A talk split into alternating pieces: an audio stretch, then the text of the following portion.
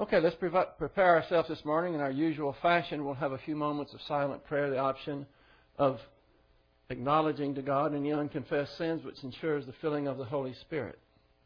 Let us pray.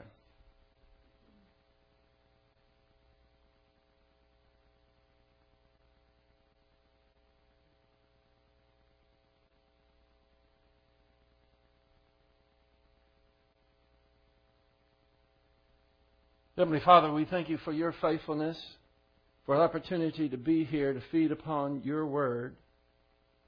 Your word puts our feet on the solid rock.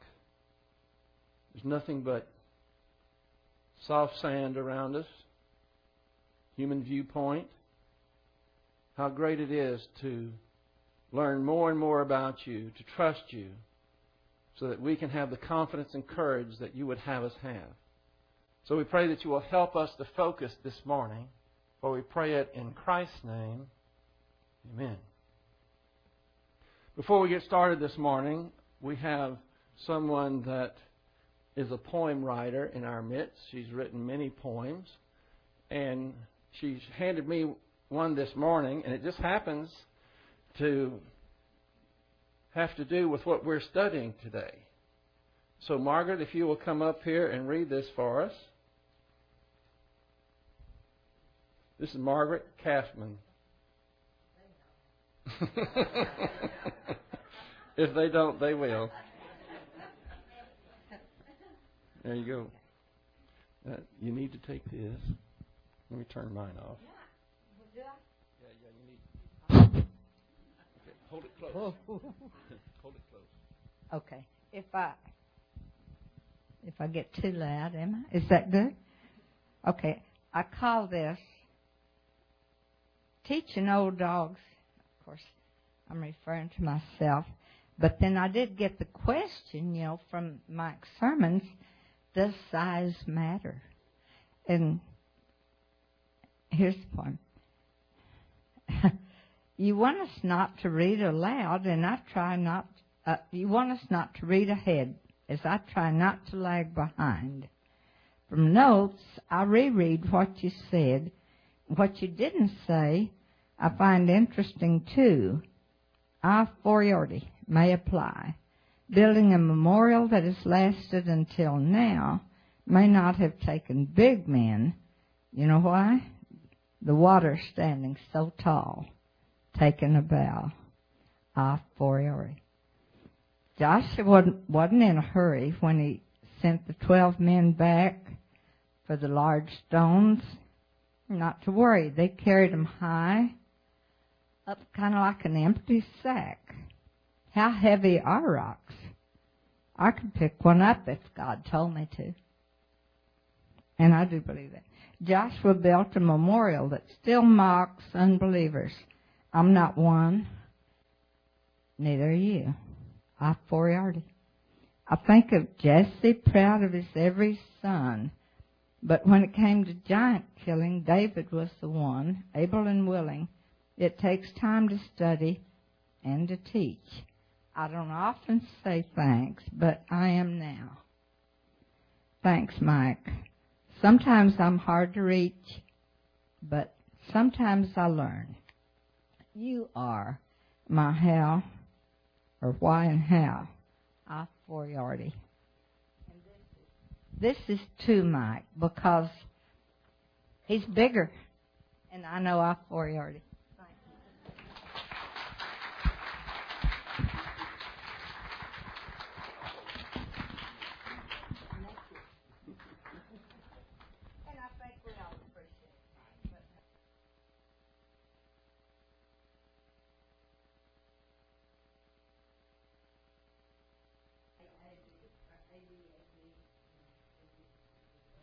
What is she saying?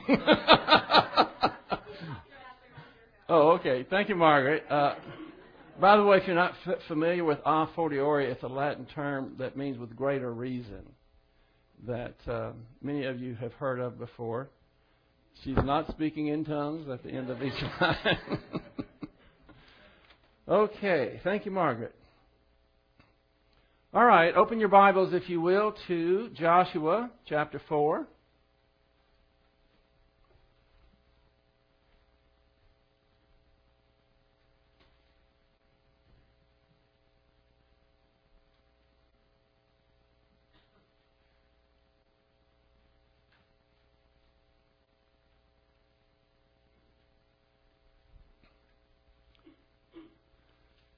If you've been here the last few Sundays, you'd recognize the men carrying the stones and the monuments that she was talking about. The Israelites crossed the river. Everything about that crossing was very significant. The Ark of the Covenant went before them. It stood in the middle of the water. When the priest's feet took, uh, touched the water, it receded. It stayed uh, at abeyance until they crossed on dry ground. And when they got to the other side, a curious thing happened. They took stones from, well, actually, there were 12 men that took stones, one from each tribe. They took them from the bottom of the river and they made them a monument on the shore. And that you can pretty well figure out, well, yes, that's helping them remember the crossing so that they could teach their children. And we went into great detail about the history tracks, how the monuments and the ritual and the testimony, written and oral, reminds us and teaches us. However, something else was done that was even more curious, and that is they went into the middle of the river where the Ark of the Covenant was, and the water was still in abeyance, still dry ground, and they made a memorial out of 12 stones in the middle of the river. Now, as soon as they, the priest left the river, and that last foot of that last priest carrying that ark lifted up out of the water, then the water came back. I don't know how tall the monument was, how high is 12 stones. I don't know the size of the stones, but it would appear that the, the river would completely cover that stone memorial in the middle of the river. So, what was that all about? And that's what we're going to be looking at this morning a tale of two memorials. Great significance in these, and we're going to see at least three things as to what these memorials could illustrate. First of all, it could illustrate the nation of Israel when they wandered around in the wilderness for 40 years. They were under a curse, they were under punishment. Every one of the people who were over 20 years old died because they refused to cross the river when God had given the land. And it goes to underscore and emphasize the importance of trusting the Lord. He was very put out, to say the least. He was angry. In fact, he was going to wipe them off the map completely. He's going to annihilate them. And Moses stood up and said, and just reasoned with God. Said, if you do this, then the Egyptians are going to say you couldn't really get them into the land. And so God decided that He would not annihilate them, but they would not cross the Jordan. They would go into the wilderness and wander for 40 years. And every one of those that were 20 above that uh, were refusing to trust God would die. But now we have a new generation that came, and they trusted the Lord. They crossed the river. And so what we see is with the memorial that is sitting on the land, that would represent a nation that was reborn, that came out of the death, as it were, in the wilderness, and now has been resurrected to a national status whereby they are right with God. They're no longer under curse. So that has significance in that fashion with regards to the monument. Another thing that it illustrates is the Lord Jesus Christ. Everything about that crossing illustrated the Lord Jesus Christ. We know that Jesus Christ died on the cross, he was buried, and then he was resurrected.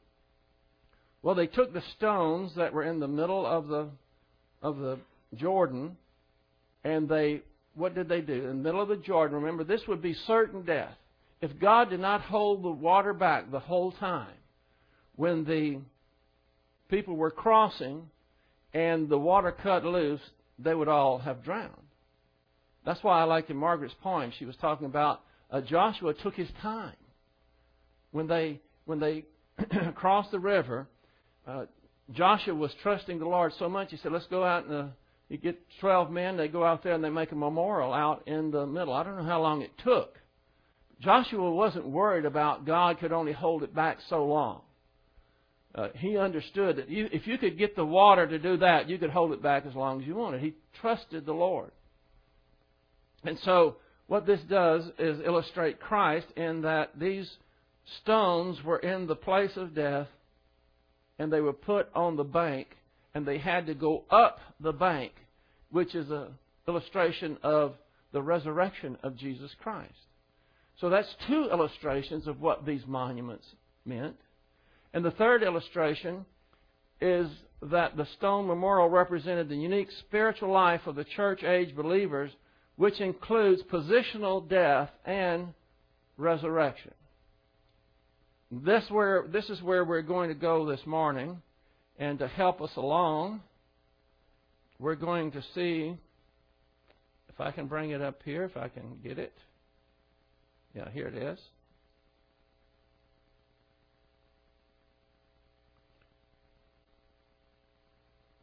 we're going to bring up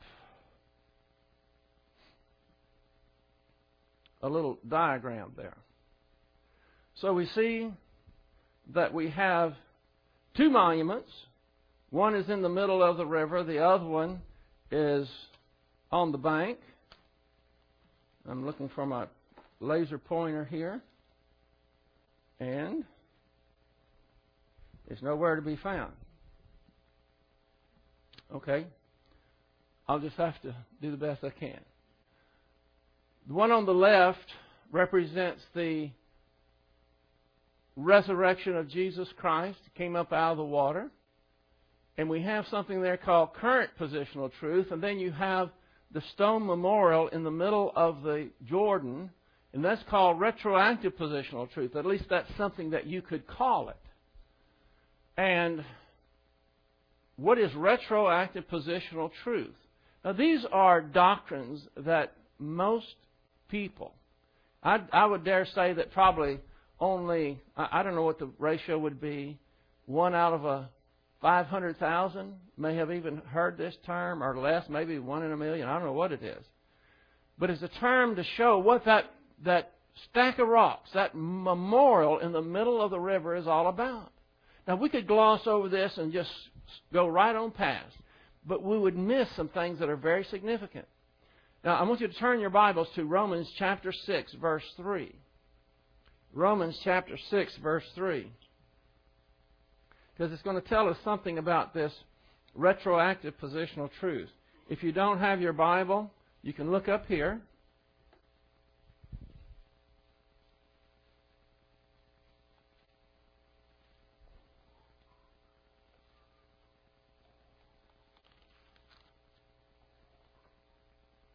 I have two laser pointers. Maybe, oh. Ah. This isn't the one I was looking for, but it'll do. Okay, Romans chapter 6, verse 3. Or do you not know that all of us who have been baptized under, uh, unto Christ, uh, or into Christ, I want you to underline that phrase. Very important. That's what it's all about. That's what this monument is about. Or do you not know that all of us who have been baptized into Christ Jesus have been baptized into his death? Two things I want you to note about this. First of all, it doesn't have anything to do with water. You say, yeah, but you're talking about being in the middle of the Jordan River? But it was dry. They weren't wet. Didn't, weren't even close to getting wet. This is not referring to water baptism. Make sure you understand that. And the word baptized here comes from baptizo. Unfortunately, it was not translated. It was transliterated, which means they just took the letters in the Greek and put them into the English as close as they could. And probably the great majority of people, when they see that, wa- that, that word, what do you think they're thinking of? Water. No water here. Forget water. It's no water. It means identification. They were identified with Christ, is what happened.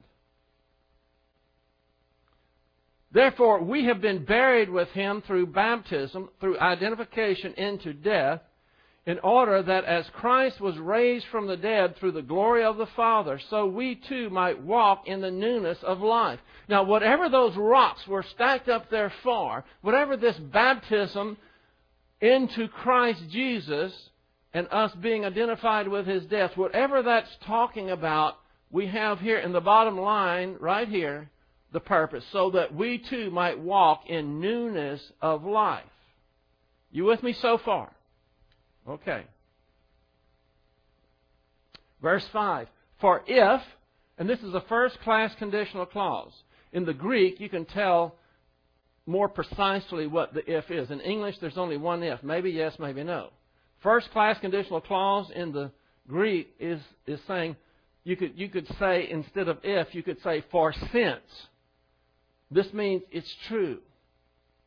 For if we have become united with him in the likeness of his death, and we were, how did we become united with him in the likeness of his death? Because we went an identification. We went under an identification called the baptism of the Holy Spirit. It took place the moment that you believed in Jesus Christ. So it's not for if we were, it's since we were. For since we have become united with him in the likeness of his death, certainly we shall be also in the likeness of his resurrection. Christ died, did he not? And if we're identified with him in his death, which we have been, then certainly we're going to be identified with him in his resurrection. Knowing this, look, I love how many times the Bible says knowing. Don't you know this? Know this. I did a word search one time. I put feeling in there. As opposed to knowing, I think there was only one, maybe two verses in the whole scripture that I could find with regards to feeling. Knowing, you could fill pages with the scriptures. Just tons of knowing. And this verse is about knowing. Now, if you're feeling, it's okay. Don't feel guilty if you feel emotionally aroused. That's perfectly fine. But that's not what the Christian way of life is all about. God really isn't all that interested in whether you feel emotionally stimulated or not. He is very interested in what you know. Knowing this, that our old self was crucified with him, that our body of sin might be done away with. Now, that word done away with is kat, uh, uh, and it means rendered useless or ineffective. Now, what is that talking about? The body of sin. It's talking about your old sin nature. We all have a sin nature. And you can sit there in your Sunday clothes and you smell good, some of you, and you can you can smile and be just as angelic as possible. But you have an old sin nature. You are a sinner. I am a sinner. We are saved sinners. And we're always going to be sinners. Now let's start back again, uh, verse 5. For since we have become united with him the likeness of his death, how did that come about? Through the baptism of the Holy Spirit. When did that take place? At the moment of salvation. What does baptism mean? Identification. We were identified with Christ in his death. So since we were identified with him in his death, certainly we'll be identified or be also in the likeness of his resurrection. Now, knowing that, now we're going to take a step further. Now we have something to build on. We can understand that that goes on. Knowing this, that our body of, uh, excuse me, knowing this, that our old self was crucified. Old self, underline that and just put O-S-N, old sin nature. Your old sin nature was crucified with him. And none of us were born when Christ went to the cross, were we? So our old sin nature, this says, but your old sin nature was crucified with him. You have to get your head around this concept, this idea. We're talking about what we normally call a positional situation, or you could say a legal situation.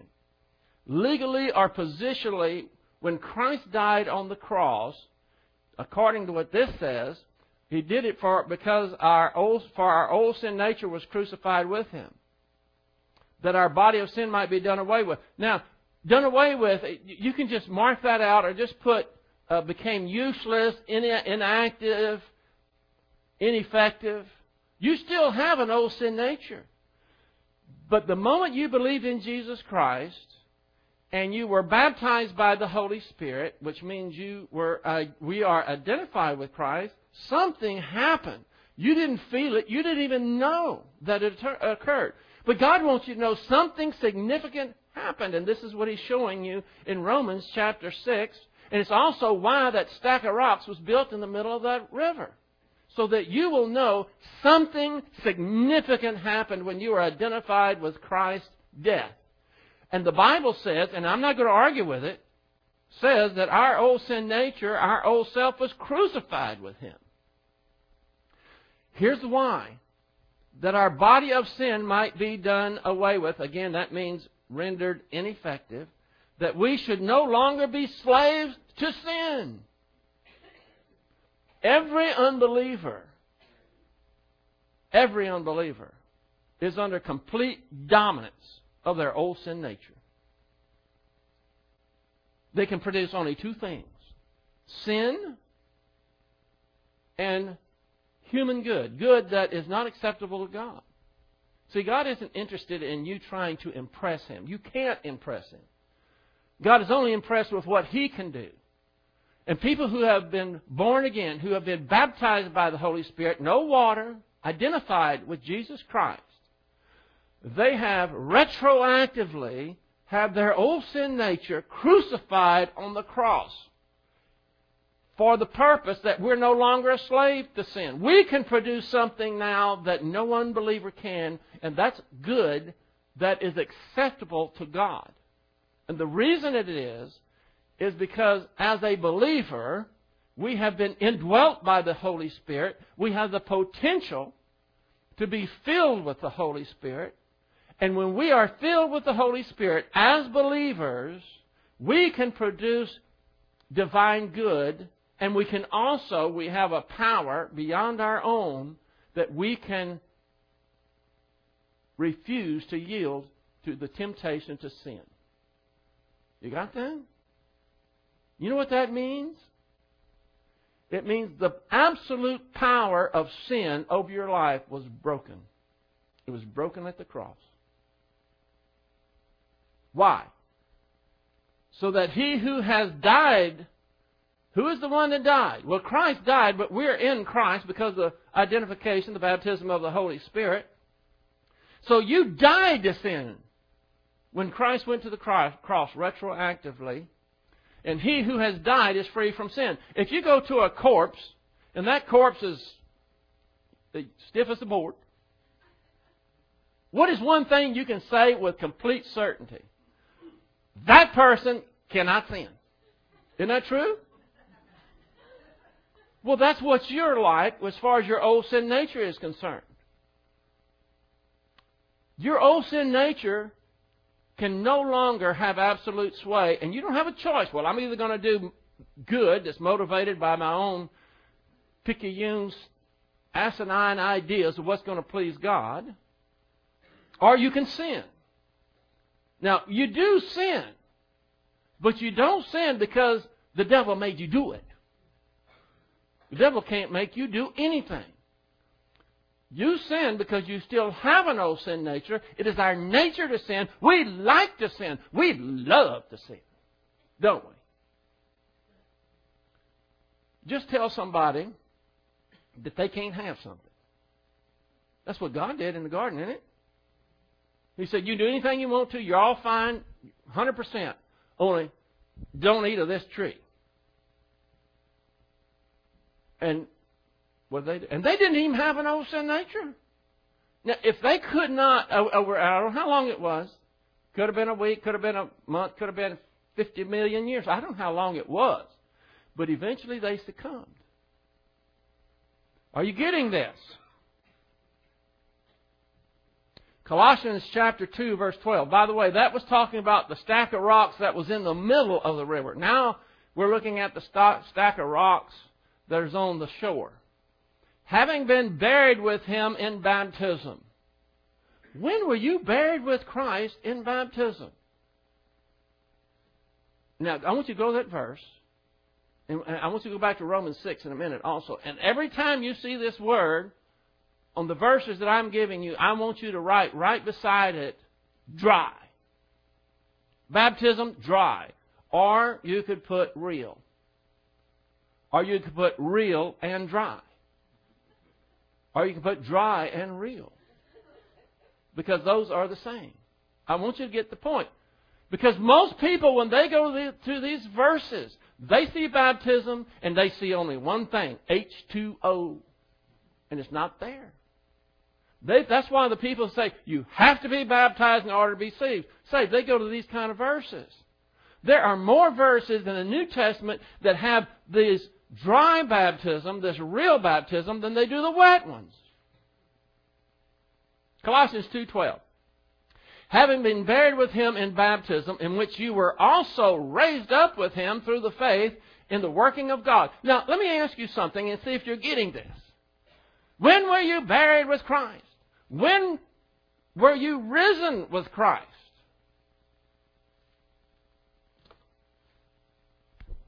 At the cross. That didn't go so loud. At the cross.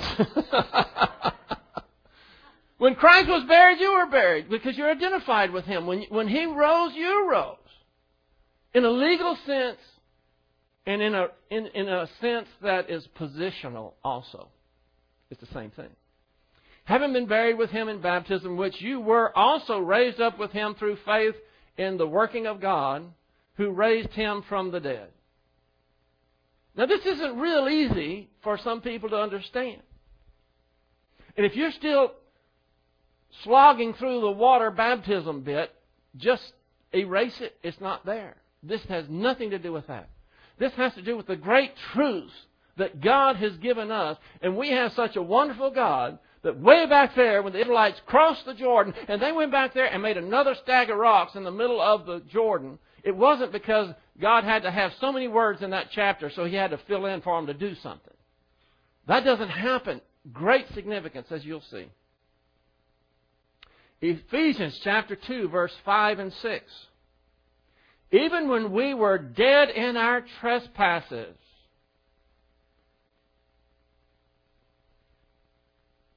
God made us alive together with Christ. By grace you have been saved. You heard that before? That's a couple of verses down from where we are here. And raised us up with him and seated us with him in the heavenly places in Christ Jesus. Now, all these verbs here are in the passive voice. That means it's what God has done for you. You don't do anything. The only thing you've done is have faith, believe in Jesus Christ. So even when we were dead in our trespasses, when we were unbelievers, God made us alive with Christ. It's, of course, all this is by grace. Made us alive is in the passive voice. And raised us up with Him and seated us in the heavenly places in Christ Jesus. Now, I know one thing for sure. Y'all are not experientially sitting up in heavenly places this morning. You're in Country Bible Church. I'm pretty sure of that. But, legally, positionally, you're already there. That's how certain it is because you are identified with Jesus Christ in His death, His resurrection. And where is Christ? He's seated at the right hand of the Father. And we are there legally, positionally, and someday we will be there experientially.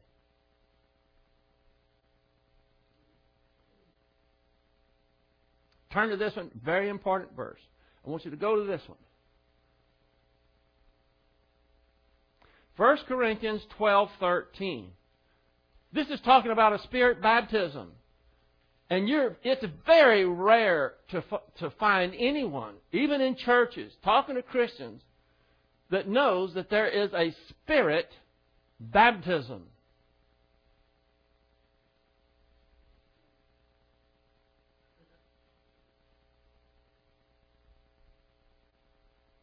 First Corinthians twelve thirteen. For by one Spirit, that's the Holy Spirit,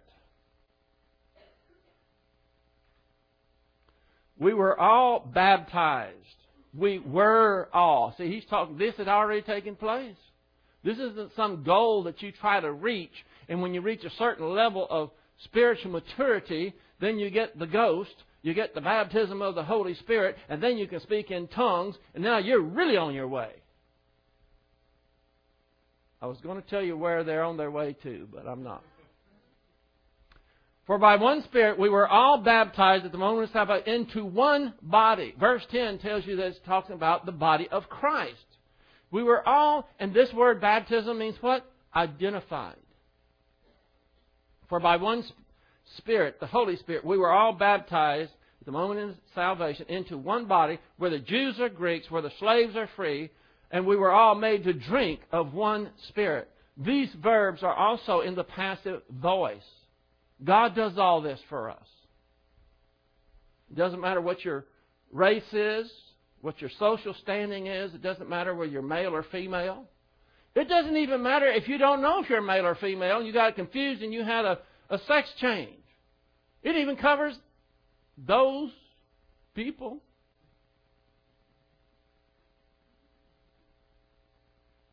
Put a star by that verse. When people have, ask you, Have you been baptized? You can answer that a lot of ways. You know what they're saying. Have you been dunked in water? And you can say, Oh, yes, absolutely. I was baptized by the Holy Spirit when I believed in Jesus Christ. And watch their eyes go cross eyed, having a clue what you're talking about. And they're judging you.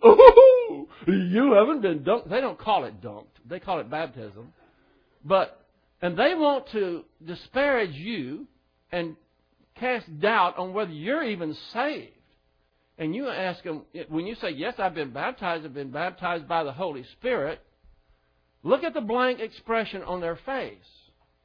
And then you can start to explain to them, Oh, you don't know about the baptism of the Holy Spirit? You don't know there's a spirit baptism that doesn't involve water? And then when you have them on their heels and they're really reeling, say there's four different kinds of those baptisms. In fact, there's seven altogether.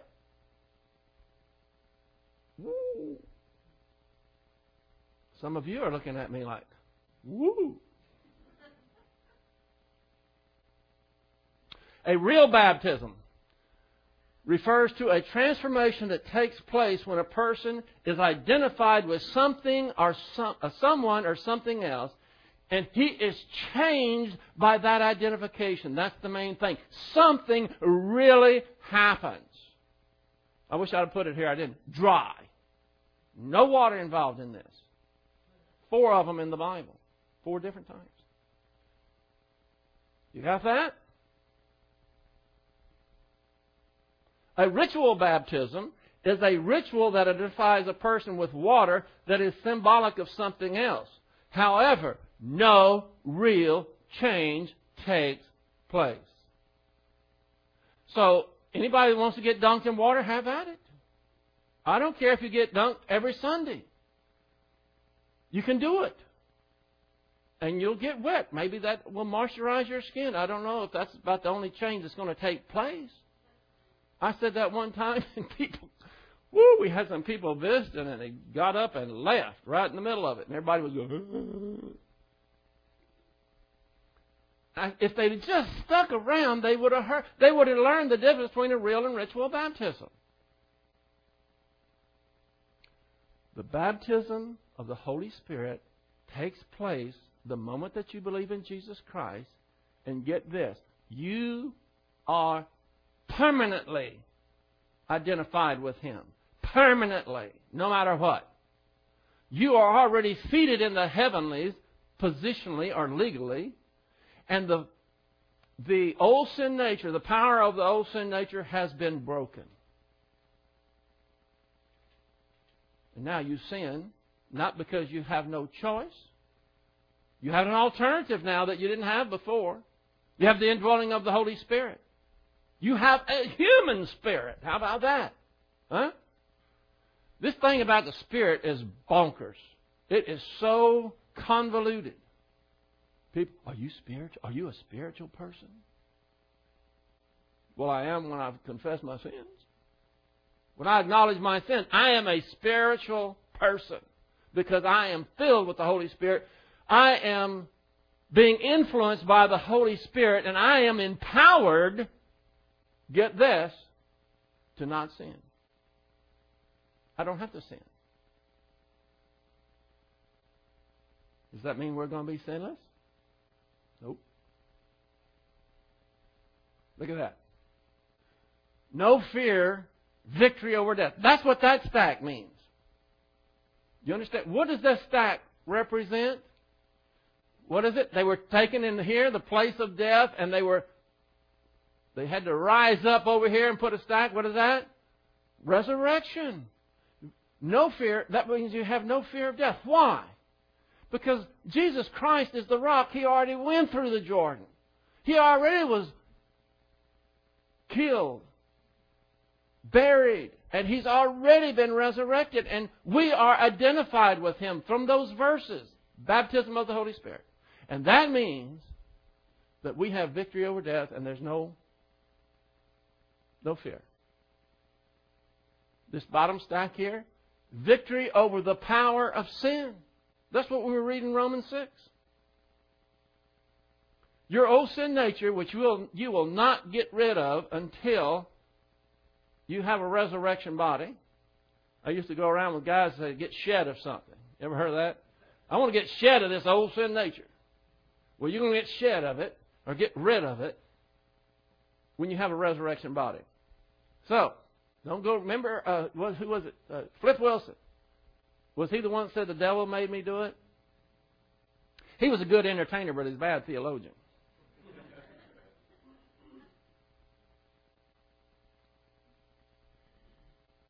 Okay, let's see if you have this. Why do we have these victories? Why do we have victory over death? Why was that stack, that memorial put on land? Why was that one put down in the in the river?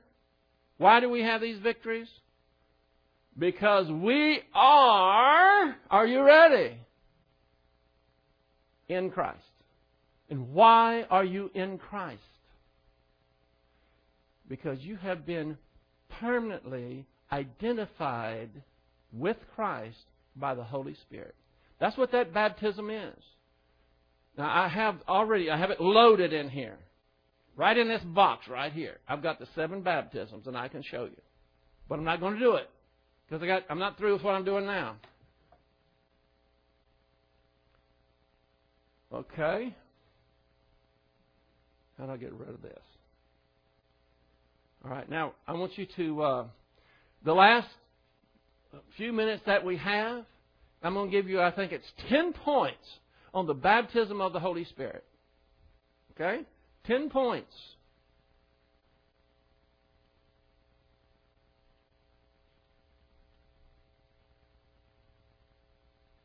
I'm going to put it up here so you can see the notes. Number one, union with Christ. This is facts about being in Christ. Union with Christ is a fact, not an experience. It's not something you feel. When you're born again, when you believe in Jesus Christ, how you feel is of no consequence. Now, some people are weeping. Some it's a big thing for some people emotionally. For some, it's just well, yeah, that that makes sense to me. I believe that. Boom. How much? By the way, how much emotion does it take to make your faith valid? That just came out of thin air. I just thought of that. But it's a provocative question, isn't it? You know what the answer is? Zero. You don't have to be emotional for your, your, your faith to be valid.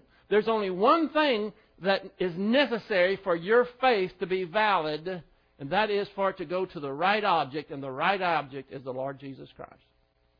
Okay, number, oh, it has nothing to do with emotion or how one's feel. Number two, Union with Christ is a fact for all church age believers, spiritual or carnal. 1 Corinthians 1 2, 1 Corinthians 1 11, and 1 Corinthians 3 1 through 4. Right now, I hope that I'm looking at a bunch of spiritual church age believers. Because if I am, woo, that's a powerhouse. Not because you're powerful, but because you're filled with the Holy Spirit. Now, the Holy Spirit is omnipotent. But what if there's some carnal believers in here? What if there's an unbeliever in here? If the unbeliever's in here, sorry, you just need to listen to the gospel at the end. But if you're a carnal believer, if this has been boring to you, and you can't get a head around it, and you're thinking about, let's see, did I? How many times did I baste that pot roast? Ah, let's see, and your mind is wandering; it's all over the place. Does that mean that the baptism of the Holy Spirit really didn't take? How, how, how long do you need to be in carnality before you're no longer in Christ? What did I say? It is permanent. It doesn't matter what you do. The worst believer that ever came along, and you probably have that one already picked out in your mind who that is. Even that one, if he is in Christ because he believed in Christ, then he's still in Christ. How long are you going to be in Christ? Forever. Isn't that great? Number three, the baptism of the Holy Spirit occurred for the first time on the day of Pentecost, Acts chapter 2, verse 1 through 4, and you compare that or confer that with uh, Acts 11, 15, and 16. Therefore, it is unique to the church age believers. The believer's position in Christ makes him a new creature in Christ. This stuff that we're talking about here, the baptism of the Holy Spirit, what we're seeing in Romans and Colossians, uh, and now in Acts, all these things that happen, no one in the Old Testament ever had even an inkling of these things. And the horrible thing is that now God has done all these things for us. They are a reality. And He has revealed them in His Word. And how many believers know anything about it? How can you have appreciation for all these great things that God did for you if you don't know them? People don't want to sit down and concentrate. It's hard to concentrate. Let's just get in here and have an, emo- an emotional orgy. Let's get the lights cranked up. Let's get the music cranked up. Let's do the do the whole bit. It's what you know that is going to make you appreciate God. Number oh, here's the verse for it. I said the believer the believer's position in Christ makes him a new creature. Second Corinthians five 17. Therefore, if, there's that if again, and it is a first class condition, which you could translate as to what? Yeah, true, or since. Therefore, since any man is in Christ, if any man, and, and he, he was talking to believers, so it's true, he is a new creature. The old things have passed away. And what is the old things that passed away? Condemnation, spiritual death, the control, absolute control of the Holy Spirit. When you think of the absolute control of the Holy Spirit being broken, you can think of Romans 6, how we have been identified and buried with Christ. The old man has been crucified. These are things that have, and the absolute control of the old sin nature is broken. Think of it, if nothing else, think of that stack of rocks in the middle of the river that nobody could see and why it's so important. And the new things have come eternal life, imputed righteousness, indwelling of the Holy Spirit. These are a few of the things that God does for us at the moment of salvation, and you don't feel any of them. They are not about feelings, they are about instructing us as to what God has done. And again, if you want to have feelings, that's all right. But don't base your eternal destiny, or if you were truly saved, on your emotions. It's, it's, what is our salvation based on? How do you know beyond a shadow of a doubt that you are saved, you're eternally saved, your ticket to heaven is guaranteed? How do you know that? Because the Bible says it. Because this is God's revealed word. And anybody wants to contradict that, let them box with God. They don't have a problem with you, they have a problem with God. Union with Christ is not progressive, it cannot be improved upon. We receive it in total at salvation. We are identified with Christ, and the moment that you believed in Jesus Christ, you I, probably, at least I hope, you weren't near as uh, spiritually mature as you are now, but you don't get it in, in steps. It's not progressive, it's total. Number six, union with Christ is not commanded by God. And the reason is given at God at salvation. Nowhere will you find the command to be baptized by the Holy Spirit. Why? It's not a command because it's automatic. When you believe in Jesus Christ, after the day of Pentecost, boom, you are in Christ. Number seven, the union is permanent. It will never be taken away. It does not depend on, on our faithfulness. It depends on the faithfulness of God and the faithfulness of His Word. And if He is not true to His Word, then let's all just burn our Bibles. Let's go out and what, what did Paul say? You remember? We might as well just go out and uh, party hardy. He didn't say it in those words, but that's essentially what he meant.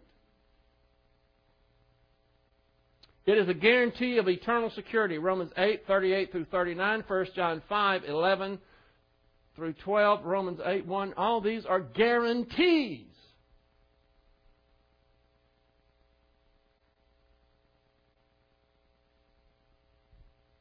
A guarantee of eternal security. How do you know that you're saved? Because the Bible says so. One other question I'm going to ask you in the very last in just a moment. Union with Christ makes the believer perfect in the sight of God. Colossians 2 9 and 10. Some people say, oh, well, that's uh, teleo, or teleo, which comes from tetelestai. It is finished. It means to be completed. But it also means perfect, and here it means perfect. In God's sight, positionally, legally, we are perfect. We are perfect because we are. All right. One more time. We are perfect because we are. Okay. In Christ. Okay. That's, well, I only had nine. And that's uh, Galatians chapter 3, verse 27 and 28. I hope y'all got those. You don't, I can send them to you.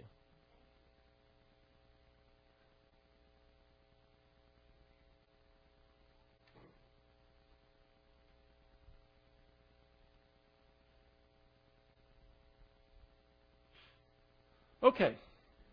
Um, we're just about right at the end. You see the importance of the monuments now? You begin to see what God had for us? Can you appreciate that you have been liberated from the slavery of your old sin nature? And now you can do that which is pleasing to God. You can obey Him. And that you will never, ever, ever be anything but in Christ. I hear jokes all the time, you know, about uh, uh, being at the pearly gates. And I like those jokes. I think they're funny. But on a serious note, the only way any of us are going to cross those pearly gates is because we are in Christ. We're identified with Christ. No matter where you go, no matter what you do, you are in Christ. Next Sunday, we're going to go into chapter 5. I'd love to just go another hour. Chapter 5 is, it, it just knocks your socks off. Actually, chapter 5 starts with the second verse of chapter 5. But we're going to start with the first verse, which goes with this, if that makes sense to you. Okay, I would like everyone now, please, to close your eyes and bow your heads. Now, the reason I do this is because I want there to be privacy. It helps you to concentrate. Nobody's going to be gawking at you. I'm not going to ask you to raise your hand or walk an aisle or anything like that.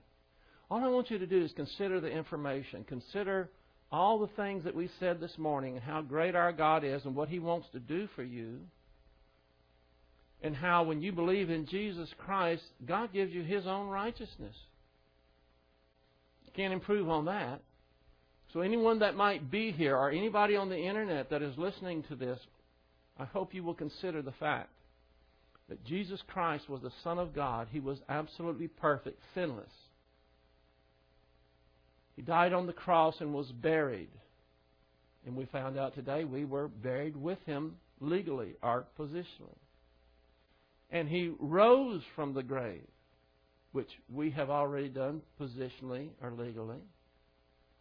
And now he offers eternal life to anyone who will trust him, and listen to this, him alone for it.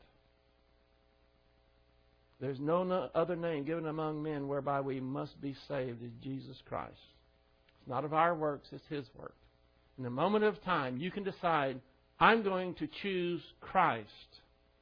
I'm going to trust in His work rather than my own in order to have this so great salvation. In that moment, you are born again, and all these things that we're talking about will happen to you. You won't feel them, but you know they happen because God's Word is His revelation to us on things otherwise we couldn't understand. Now, Father, we're so thankful for your Word. We love your Word, and we love you because of who and what you are. We pray that you will challenge us to dig deeper so that we can appreciate you all the more. And we pray all this in Christ's most high and holy name. Amen.